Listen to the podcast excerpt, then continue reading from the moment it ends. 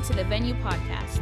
The Venue is a worship gathering of Southcrest Baptist Church. To learn more about the Venue at Southcrest, visit us online at southcrest.org or on Facebook and Instagram by searching for Southcrest Baptist Church. We hope this podcast helps you find your greatest pleasure and purpose in Jesus.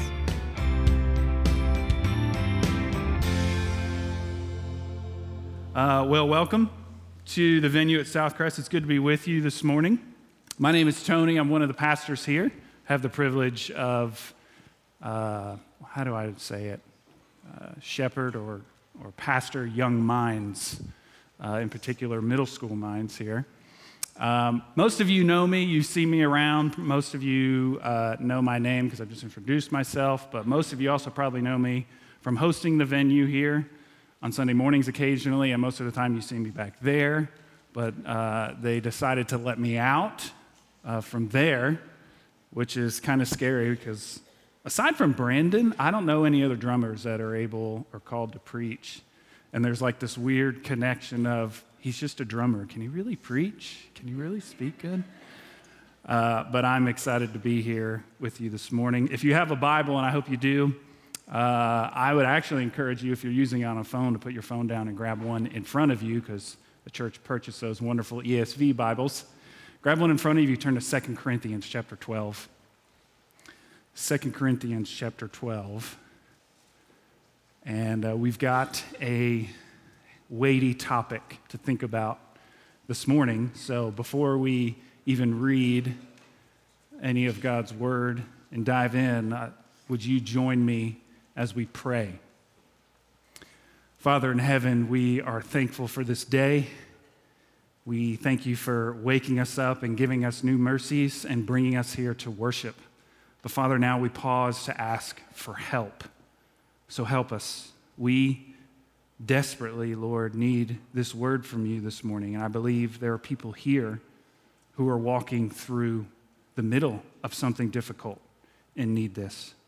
And so we thank you for your word. We thank you that your word is truth. And God, I pray that you would be glorified in our midst.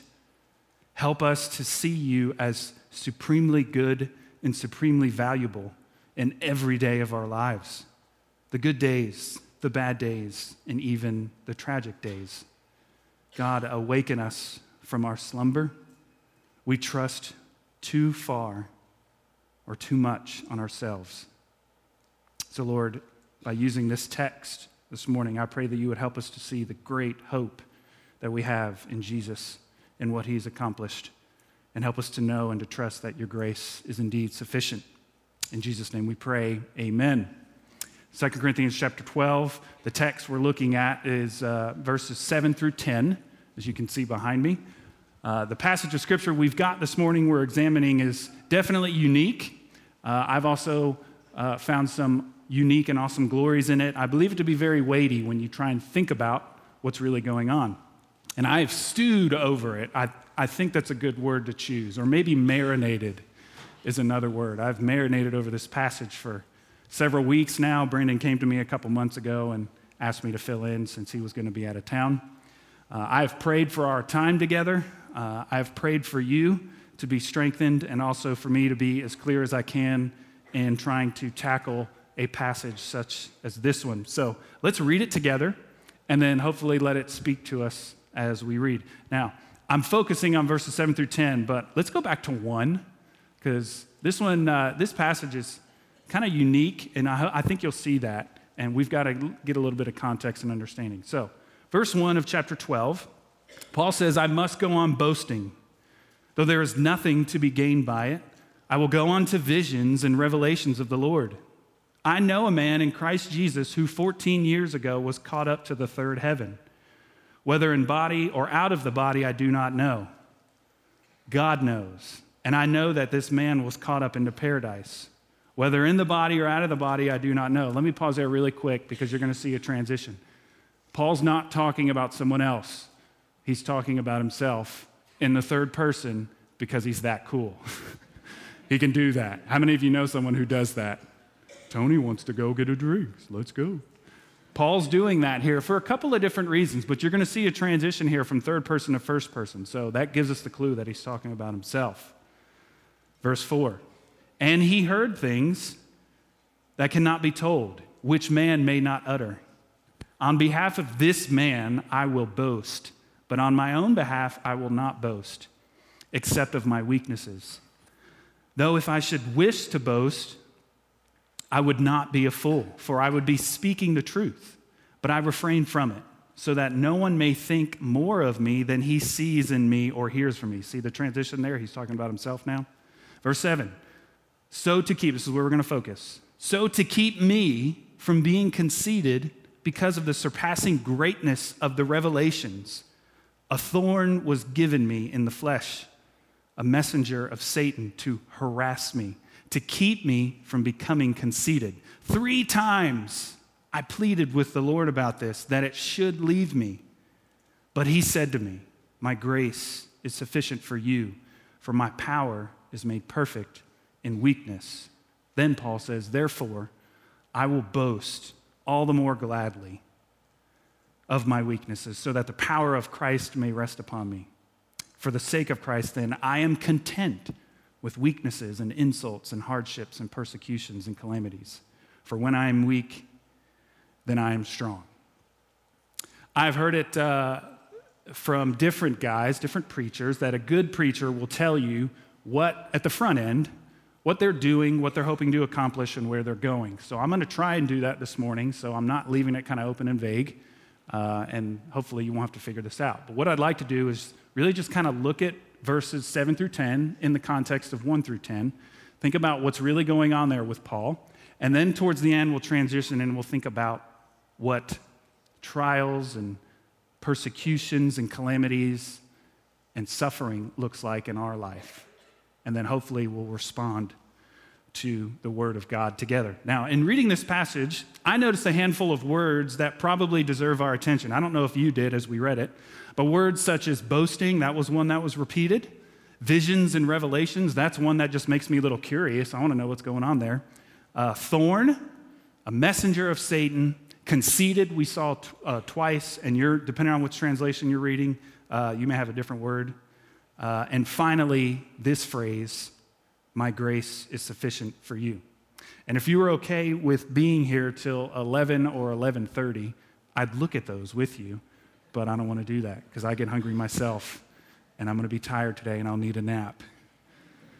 But I want to do is note a few of those things to help us grasp what is really going on here, what Paul's talking about, and why he's doing that. Now, we have to keep in mind that we've got a whole letter here, and I picked this passage because I had actually had studied and taught it before. But for us this morning, we're plopping down in the middle of a letter. Like, and we have no idea what's going on. Actually, this is at the end of the letter. So, what would help us is to realize there's a lot going on here, but we need to look backwards to get an idea of what's going on. Because honestly, when you read this at first glance, you probably don't have much of a clue. So, if you have a few moments to bear with me, I would like to get you caught up. And to do that, I kind of wanted to do it by asking a question slash illustration. How many of you have ever been in a situation where you met someone famous or someone of notoriety, or maybe you've been in a really cool place or something really cool happened uh, in your circle of life that you know if you shared it with a friend or a family member, they would be slightly jealous? How many of you has that ever happened? Maybe you've just met someone, some, some type of celebrity. Couple? Yes? All right. I thought maybe there'd be more. Has anyone had anything cool happen and you were like, oh, I got to tell so and so about this? They're going to. Yeah? Okay, good. Y'all know you're tracking with me, though. You know what I'm talking about? Think about how you felt in that moment, and then maybe how excited you were to share that with someone else. Um, it's, it's very seldom that we get opportunities to meet people like that or to experience something like but then we're, we're just so prone to want to go and share it with others. And I thought, by way of illustration, is to share a couple of my experiences. Um, hopefully, this will track with you. Uh, when I moved here last year and I was moving my stuff into the office and getting to know Richard and Colin and Corbin, they had uh, kind of found out that years ago I got to meet Mark Tremonti, which probably no one has any idea who that is, but you probably have heard of the band Creed. Uh, so, okay, good. Some people are like, yes, I've heard of them. They don't really exist anymore. I know. But anyway, getting to tell about this experience with Colin and Corbin, they were like, What? Mark Tremonti, you, you got to meet him? Yeah, we were just hanging out. It was real like this backstage thing. I had passes. We're just totally talking about the new Alter Bridge record that was about to come out. It was really cool. It was a moment like that. See, even telling that story gives me a little bit of a feeling like, oh, yeah, that happened to me. But here's why I begin that way. This is almost exactly where we find the Apostle Paul in the part of this letter. Uh, he did not get to meet Mark Tremonti, but he's trying to counteract something else going on here. He's trying to defend himself and his apostleship to the people in Corinth as he's writing this letter. And the people in Corinth were being tested by other men who were coming in and claiming to be apostles. In fact, Paul used a specific word to describe these men in verse 5 of chapter 11. Uh, if you want to turn there, and you can. Uh, I find this very interesting. But Paul wrote this earlier in chapter 11. He said, Indeed, I consider that I am not in the least inferior to these super apostles. Now, what does the word super apostle mean? Now, if you're anything like me and you're a 90s kid or a little older than me, you know where I'm going, um, and you'll be able to kind of track with me on this. I grew up a huge fan of the Teenage Mutant Ninja Turtles. Anyone else? Maybe kids today still do? Yeah, as I read this, I could not help but think about, you're thinking it? Teenage Mutant Ninja Turtles Part 2 at the end where the villain, Shredder, drinks that green ooze and he's a super shredder.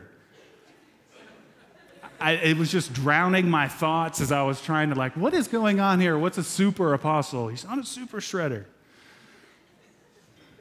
In truth, what Paul is doing here and referring to these guys as super apostles as they were coming in and claiming to be apostles of Jesus Christ, but they were claiming that they had a special power because they were receiving divine visions and revelations. And as they would come into Corinth and talk to other believers, they would say, Hey, I had a revelation sent to me from Jesus. And other people would be like, Oh, really? What happened? Tell me about it.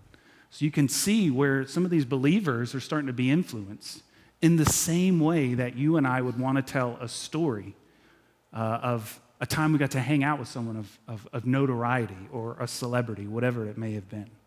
So, in the very same way that you and I would marvel at that experience, if I were to say, hey, on a regular basis, I get to hang out with, insert your, your favorite actor, I don't know, Will Smith or a Kanye West, I don't know. I, can, I feel like I can talk about him now because he's one of us. but you could see how Christians in Corinth who were being influenced by these super apostles could start to feel and be persuaded to think about their apostleship over the apostle Paul. Now, since we've gone back to chapter 11, let me real quickly, I'd be remiss if I didn't kind of catch you up really briefly and tell you what Paul's doing in 11, which leads to what we read in chapter 12. So let me give you the short version of it, and I promise it will make sense by me explaining it to you what he's doing and then what he says in chapter 12. Now, most of us know that Paul's a pretty humble guy, right? Amen? At least after he met Jesus, he, he was really humbled. He doesn't like to bring attention to himself. He doesn't like to boast by any means, unless, of course, as we've seen here in chapter 12, that he's boasting on the greatness and the glory of Christ Jesus.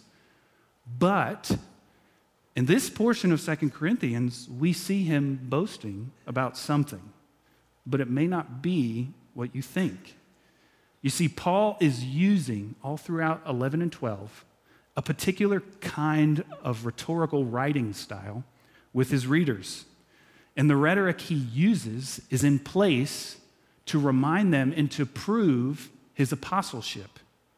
And I even believe, as I read and studied this, that his readers would kind of sense the passion and the frustration and the anger and the heart behind his words. Because all throughout chapter 11, Paul is reminding the uh, Corinthian believers and actually, he says, I will continue to defend myself and explain myself if it will undermine the super apostles. I will do these things. Even though I don't like to, I will do it for your sake. He goes on to describe different sufferings on his missionary journeys, being shipwrecked and being snake bitten and being sick. And he tells them, as you read through it, God allowed all of this in my life for a purpose. But I also want you to know, as I've learned, God allowed it, but He brought me through it. There's actually one point in uh, chapter 11 where Paul says, I am talking like a madman. You can go and look, it's verse 23. Uh, I've never seen Paul address himself that way. Um, but Paul says, I will do these things for your sake because I have experienced a greater laboring pain than these super apostles have. So as you read through Second Corinthians, you really start to get a sense of how Paul feels about these people. These are his brothers and sisters. And furthermore, you really start to think about and see Paul's not just doing these for himself and for his people, but he knows the gospel is at stake. So he's going to fight and defend for that. A genuine gospel boasts only in Jesus, in Jesus Christ.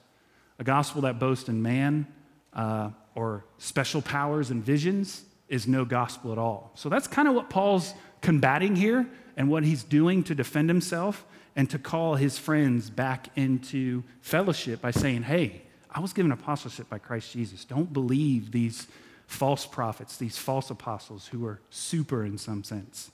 Now, all of that that I just shared briefly leads us to what we read in chapter 12, where Paul says in verse 1 I must go on boasting, though there is nothing to be gained by it. Now, how many parents in here have kids and you've heard them say one time or maybe many times, He made me do it, or She made me do it? Sarah, how many times do we hear that? Almost every day. Now, Paul is a grown man, but Paul said that. Paul said, Hey, they made me do it. Look at verse uh, 11 and 12 of where we actually stopped in uh, chapter 12. Paul says, I have been a fool. You forced me to do it. For I ought to have been commended by you, for I was not at all inferior to these super apostles, which is what he said in chapter 11. Even though I am nothing, the signs of a true apostle were performed among you with utmost patience, with signs and wonders and mighty works. So now that hopefully we've kind of seen what Paul is doing, what he's writing about, and talking about his experiences as an apostle, and calling his friends, his brothers and sisters, back into fellowship by saying, hey, do not be influenced by visions and stories and revelations. They're not real, at least in their sense. They're using it to boast on themselves. So I want to show you three quick things from this text and then we'll kind of get into the practical, real life. What does this look like for us?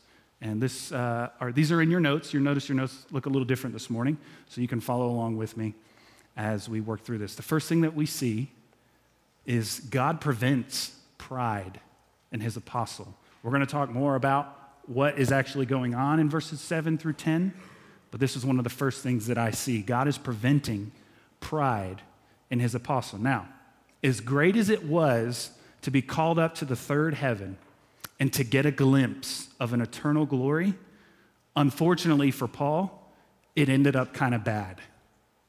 Listen, I, I have prayed this myself. I don't know. I feel like a lot of you have, maybe earlier on in your walk with Christ.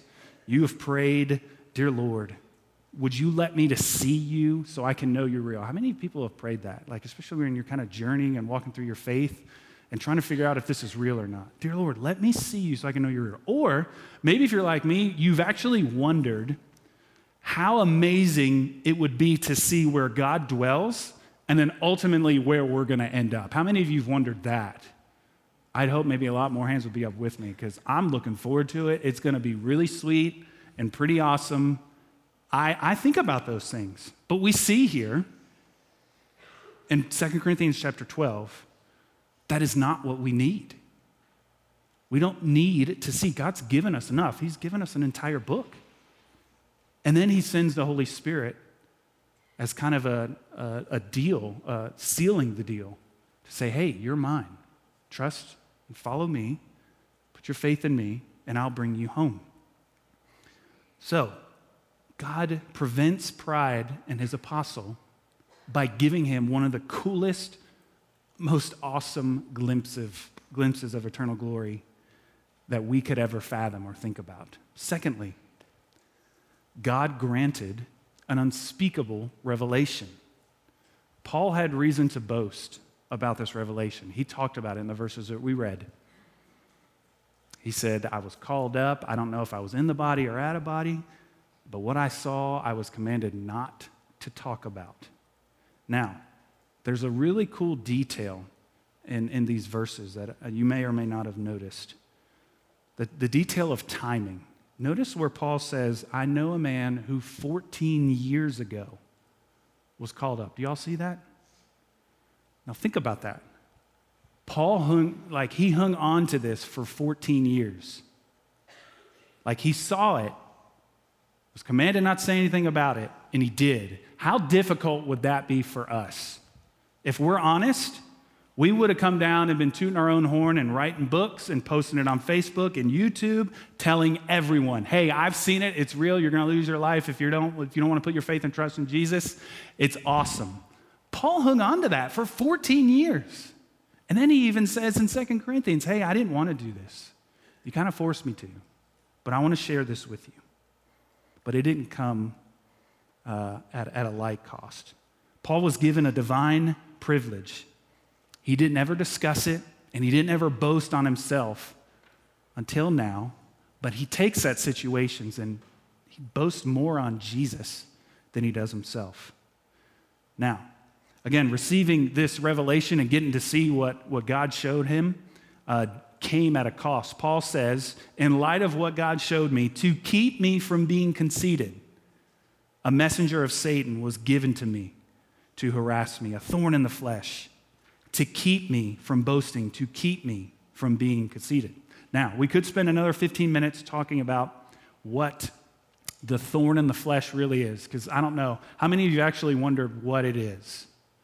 Maybe it's just human curiosity, like, oh man, what was it? Because obviously we see Paul in some deep anguish and some suffering and pain, but we don't really get a clue. And the truth is this what happened to Paul? What, what's the thorn in the flesh? No one really knows. And guess what else? It doesn't really matter. it doesn't. In light of everything going on in this passage, it's just a thing that kind of points us to something greater. Now, there have been many theologians and scholars, guys way smarter than I have, than I am, who have commented on this and they think, well, it could be this, it could be something physical, it could be something spiritual ultimately, brothers and sisters, it, it doesn't matter. Paul was given something that anguished him, it hurt him. He didn't like it. He pleaded with the Lord to take it away. How many of you have done that before? Wherever, wh- whatever the situation to be, whether it may be something physical, you're not feeling well, that's happened to me. Pain and suffering in light of uh, something that's happened in your life, and you just pleaded and prayed to God, God, take this away. Now, there are a couple of hints here, and I'm not gonna, I don't want to make an astute observation and say, hey, I think it's this, but there are a couple of words that leads me to believe that Paul's thorn in the flesh was something physical.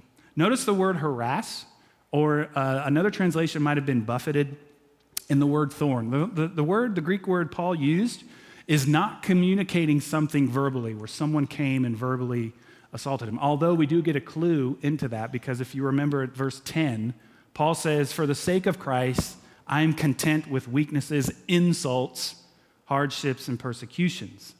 Now, could it have been something verbal? Absolutely. But the word Paul used communicates something physical, actually, kind of like a fisticuffs. So, like, think of getting punched hard, hurt, really bad. The other thing that leads me to believe was something physical was the word for thorn. The, the word for thorn literally means stake. So, it's possible he was impaled with something.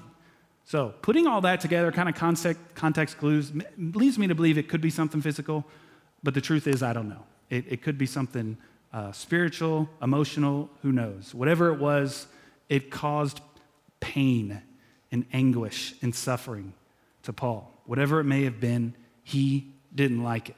He pleaded with the Lord, going so far as to say, God, take this from me. Not once, not twice, but three times. And here is what's astonishing. Love what we see in verse 9. The answer that Paul gets is no. No. No. But he does get an answer, and it's very different. What is it? the Lord responds and says, My grace is sufficient for you. My power is made perfect in weakness. God is telling Paul this. Don't miss this. Paul, this is going to make you weak. It may even crush your spirit. But if you have any power, it's going to be mine. Amen? If you have any power, Paul, it's going to be mine. So we see that there is a deep tension between our strength and God's strength. And to show us just how weak we really are, God uses our suffering to demonstrate his sufficiency. Amen? God uses the difficult times in life to demonstrate how sufficient he really is. Our problem is, is we don't see it. We don't turn to it. We don't use it. Jon Bloom is a guy I look up to and respect. He is an author, written a couple books. He writes articles, and he's a co founder of Desiring God. He said this If God has given you a thorn in the flesh, he doesn't simply want to weaken you, he wants to be your strength. How, how mind changing is this concept, this verse, to us as humans, to us as Christians, when we're walking through the most difficult and painful times in life? He doesn't just want to weaken you, He wants to be your strength.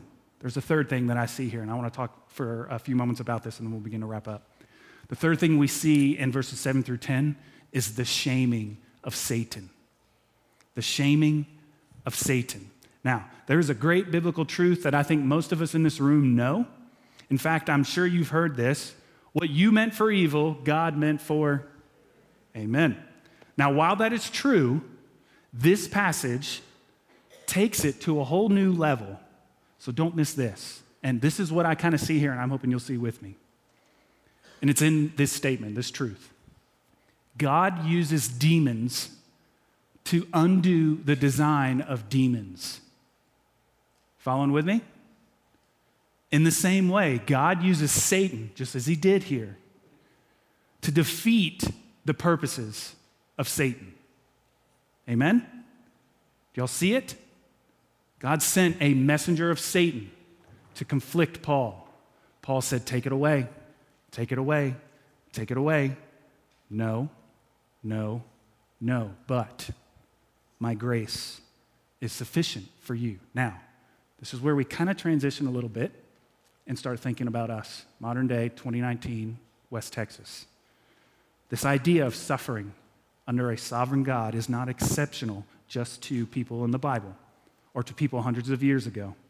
And I certainly don't think it's limited just to Paul or other biblical figures. So this is not just a special case that we uh, read about. Here's why God did the same thing with Judas. He's doing it here with Paul and brother, sister. I know and I believe he'll do it with you. Now, this is where I turmoiled this last week and thinking about this passage and the theme of suffering. It's tough to think about, it's tough to preach on, it's, it's tough to teach yourself. But I don't have to tell you because you can walk out this door and you know from your own life experiences, and maybe you're walking through something right now. This world is broken. It's not right. It's going to happen. It's inevitable. Whether it be the smallest little detail in your life or the biggest, suffering will happen. God did the same thing with Judas, He's doing it with Paul, and He'll do it through you and me. So let, let that sink in for just a moment. Now, there was a reason that I mentioned Judas, because I saw something uh, in the connection uh, that I made here and le- learning and, and studying this text. Because the story of Judas is a perfect illustration of what I want to point out here. Many of you know the story of Judas, right? And how his life played out. One of the apostles became the bad seed, handed over Jesus, right? He betrayed Jesus and he handed him over to be crucified. Now, as horrible as we think that is, with all the betrayal there, what did the betrayal of Judas ultimately accomplish? The salvation of all people. Judas handed Jesus over to be crucified. Some of you may even know the scripture, Luke chapter 22, if you want to jot it down, verses 3 and 4. There's a, there's a clue here that points exactly to what I'm trying to make, the point that I'm trying to make. Then Satan entered into Judas, called Iscariot, who was the number of the twelve, he went away and he conferred with the chief priests and officers how he might betray him, Jesus, to them. Now, I don't know about you, friends, but there is a profound comfort in knowing that God always is one upping his enemies. Amen? Like God always gets the best of the situation, God always gets the last word. Even when his enemies, or our enemies for that matter, think that they might prevail, think that they've won the battle, God always says, Nope, not that one. That which you meant for evil, I'm going to use for good. Furthermore, this story, what we're talking about, what we're thinking about, is evidence of God's perfect and sovereign rule in the universe and in every one of our lives. But there is a better way to see, a cooler way to see the events of Judas's life in the scope of history. We've already kind of talked about as bad as that was, it accomplished something really great, didn't it? Here's the way we, we could see it. This is cool. The moment that Satan entered into Judas, Satan signed his own death warrant with the blood of Jesus. Y'all see it? How amazing is that? Satan's like, I've got it now. this one's mine. Nope. Satan signs his death warrant with the blood of Jesus, but it gets better. The suicide of Judas, y'all know he went and did that, is symbolic of the suicide of Satan. And over and over again, throughout the course of history of God's people, God shamed Satan as a suicidal fool in the purposes of salvation for his people. That's exactly what Paul is experiencing here in 2 Corinthians chapter 12. God is doing it here in the life of Paul. He is putting Satan to work to protect Paul's pride. God is putting the father of all pride to work to destroy the pride of his apostle. Should I say that again?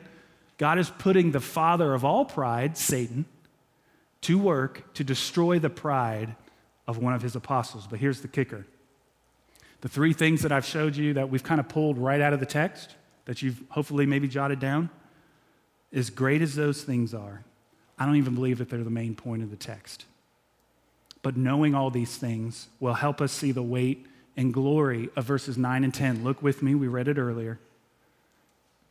God's response to Paul is, My grace is sufficient for you, for my power is made perfect in weakness. Then Paul says, Therefore, Amen, Lord. Therefore, I will boast all the more gladly of my weaknesses, so that the power of Christ may rest upon me. So we've seen, number one, that God prevents pride in his apostle.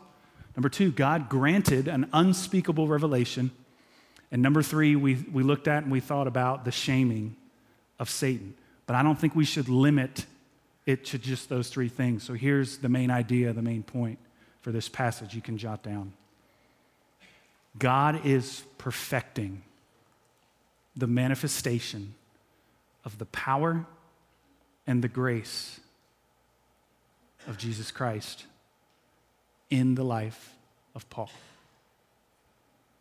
It's on the screen. God is perfecting the manifestation of the power and the grace of Jesus Christ. You know, I think Paul sees that, especially by the way he responds, and I believe he understands that. John Piper, uh, I, I like to quote him occasionally.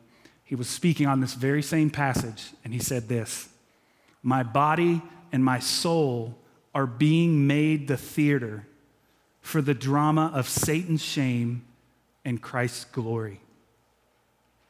That's difficult to think about and maybe even to let it sink in and chew on. God will use you and use difficult times, dark times in life to shame the enemy and to exalt Jesus Christ. This is why Paul responds the way he does, uh, does in verses 9 and 10. Now, let, let, us make this personal for a few moments and then, then we'll, we'll wrap up. Uh, in an effort to kind of make this real, I wanted you to think about your own life because here's the reality. If I could, if I had magic fingers and I could draw an invisible line from here all the way across to here and say that this line that I just drew was a timeline of the history of Christianity. So you could start here with in the beginning, Genesis 1 1, God created the fall of man right there. Fast forward, then Jesus comes in thousands of later, and then we'll just say the end of the line is not eternity, but where we're at right now in 2019. You see all throughout Christian history that there is a theme of suffering, among many other themes, but there is always a theme of suffering. Unfortunately, it is our reality, it is the world that we live in. You will suffer at some point, whether it be emotionally or physically. The question, though, I think for us as Christians is this Are you suffering because of the effects of sin in the world and in your life? Or are you suffering because of being persecuted because you're a follower of Christ? Meaning, are you living a bold and robust faith in Christ where people are seeing it and then maybe they dislike you or they belittle you because of you? It's happened all throughout Christian history and it's happening still today. So, would you take just a moment? Think about something in your own life um, maybe right now, or maybe it was a couple months ago, maybe it was a couple years ago. Uh, and if you're in this room and you're like, well, I'm not sure, God's been really good to me, well, then let me caution you with this prepare. Something will happen in life, and it'll be difficult. Whatever it may be, dear brother and sister, it could be cancer, it could be heartache, it could be divorce, it could be the fact that you've tragically lost a loved one. You might have self esteem issues. You might be rejected. You might be going through depression. Whatever it is, the list goes on and on and on because we live in a broken world. Now, think about that. Think about how it makes you feel. Think about how difficult it is. And think about how we're in those moments, all we want is help. And where do we go? Things, people. That's not necessarily wrong. I believe God uses people and things to help comfort us. But if you remember what we said earlier, ultimately, God wants to be your strength. This world is broken. Our hope is not found in things, but found in Him who made all things. Amen? Now, uh, I wanted to share kind of a quick personal testimony because I'm not immune to this just because I'm up here teaching. Um, and maybe you'll kind of track and relate with me. I've, I lost both of my parents, excuse me, before I turned 30. Uh, I was 23 when my dad passed away to cancer, and I lost my mother six years later in a single car car accident. Tire blew, lost control, when the median, flipped, and it took her life. Both of those um, are hard. It's never easy to lose a loved one, a parent. Uh, I remember getting the phone calls for both of them. Uh, the reason I'm sharing those is because I thought about as I was dwelling on this text and thinking about it, like, where are those times in my life that God has done something and I might have missed an opportunity to let Him be my strength? And there's really been two events in my life that I can think about. I remember crying at, at the hospice center with my dad when I got the call at 2 a.m. that he passed. And I remember my stepfather calling me when my mom passed, and I drove immediately to Sarah's work and um, I couldn't hold it in. I just lost it. She took me in a side room and we cried together just because it happened. And there were some personal things that I, de- I was dealing with. I felt like i I might not have been intentional enough with my faith because uh, there's always kind of a thing as a follower of Christ. You want your friends and family to come to know Jesus, but sometimes you just drop the ball at really letting them know who Jesus is and sharing the gospel with them. So that was something that I turmoiled over. Uh, she's gone. I don't know if I'll ever ha- have another, I know I won't have another opportunity to share with her. Uh, and I don't know where she is. And I'm trusting the Lord with that. Some of you know my story and Sarah's story. I won't go into great detail. Um, Sarah and I have been married for 10 years, but she was married before. And she lost her husband to depression. And it's sad. And it hurts. I, I was trying not to get choked up. But to think about all that God has done in that. I mean, the strength He gave Sarah and how He brought our lives together. Oh my gosh, I, I can't even fathom. I'm like, how do, I, how do I deserve that? God's grace, suffering, and He wants to be our strength. So, whatever it is for you, I've learned that the most painful experience in life, through those times, the deepest, darkest times, God is doing more good in it than we can ever imagine. Amen? God is preparing for us an eternal glory that won't compare to this life. Sam Rutherford once said this Our little time of suffering is not worthy of our first night's welcome home in heaven. How many of you go on vacation, whether you go to a hotel or an Airbnb or whatever it is, and you walk into where you're staying, you're like, oh man, this is so cool. I get to stay here a week. The beach is right there. It's going to be fantastic. As cool as that is, it doesn't compare to where we're going, where our home is. Our time of suffering doesn't compare. Uh, here's what I want to do I want to pray, and a couple guys are going to come up and, and play. And we're going to do kind of our response a little bit differently. And there's a, there's a space in your notes. So if you would follow along with me, I'll explain that in just a second. But let's pray. Father, thank you for this good word. Thank you for the truth of eternal hope that we have in Jesus. God, that even in our darkest times, you are working in it you want to be our strength. Father, you want to live and rule and reign in our lives. Father, we get in the way. So help us. Father, thank you for this example. Thank you for this time together that we just get to come together and sing and then to dive into your word and be transformed and changed by it. Help us now in this next few moments, because we've only got a few, Lord, that we would respond to this word. In Jesus' name we pray. Amen. Now, if you want to do this, it's totally up to you. I would encourage you to. It's something I tried um, a couple months ago with our middle school students. Every time I teach, we, we do this because I believe the Word of God demands a response. Amen? It's not like a, hey, think about it. If you want to do it later, yeah. It, it demands a response every Sunday. From when we walk out these doors, we've got to do something with the Word of God. So here's what I want to do. Um, as these guys are playing, there's a couple spots in your notes at the bottom, I'm going to put a couple questions on the screen. There's one of them. And if you would, take time and jot an answer down. Not for my sake, this really isn't for me. This is more for you, and it's between you and the Lord. And even if you throw this away when you leave, or if you rip it in half and tuck it in your Bible, and you look at it some weeks down the road, I, am sure it'll be helpful. So, what are some of your own weaknesses? Think about that. Maybe think about that difficult pain and suffering time you were thinking about? And then what can you do to minimize your own strength and maximize God's strength? So think about that. I, I don't know what that looks like for you. It could be daily Bible reading, it could be intentional prayer, it could be loving on people. But I don't know. That's between you and the Lord. So if you would, take just a moment and jot something down.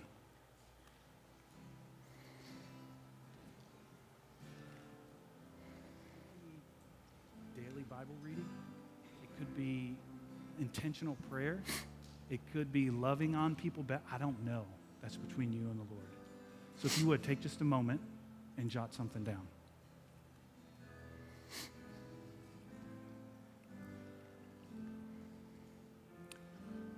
It's a lady by the name of Elisabeth Elliot. She was married to a gentleman named Jim Elliot. Some of you may have heard of him. He was a missionary to Ecuador. He was going to reach an unreached people group. And as he was going, to share Jesus with them, they killed him. They took his life. Elisabeth Elliot. It's a lady by the name of Elisabeth Elliot. She was married to a gentleman named Jim Elliot. Some of you may have heard of him. He was a missionary to Ecuador. He was going to reach an unreached people group, and as he was going to share Jesus with them, they killed him. They took his life. Elisabeth Elliot, his wife, ended up going on to live her life, wrote a couple books, about suffering and went on to go and speak before she passed away some years ago. But she said this It's only in the cross that we can begin to harmonize the seeming contradiction between suffering and glory.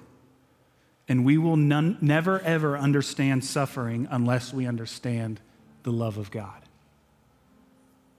So here's the second question God refused to take away Paul's thorn. We saw that in 2 Corinthians. But the answer he gave was hey, my grace is sufficient for you. So think about an area or areas of your life where you're needing God's grace to be sufficient for you. Think about that and jot it down.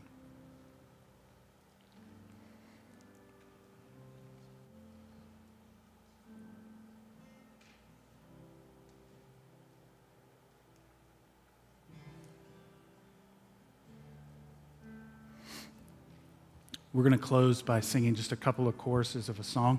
I'm going to invite you just to stay seated. You don't have to stand. The song is entitled, Your Grace is Sufficient for Me. Uh, so as you're writing, as you're praying, whatever that looks like, they're going to sing. Um, the invitation is clear. Matthew chapter 11, Jesus says, Come to me, all who are weary and heavy, heavy laden, and I will give you rest. The great thing about Matthew 11 is Jesus doesn't say, Hey, do this, this, and this, and if you do this, you'll find rest. Jesus says, Come to me. I'm your rest. Jesus doesn't offer us things, he offers us himself. So, however you respond, if you're writing your answers, uh, Richard and I will be in the back with Jack. Uh, if you want to talk to us or come pray, we're going to sing this song together. If you were encouraged by today's talk, be sure to subscribe and rate us wherever you stream your podcast. The goal of the venue is to help you find your greatest pleasure and purpose in Jesus by being relational, helpful, hopeful, and real. Thanks again for listening to the Venue Podcast.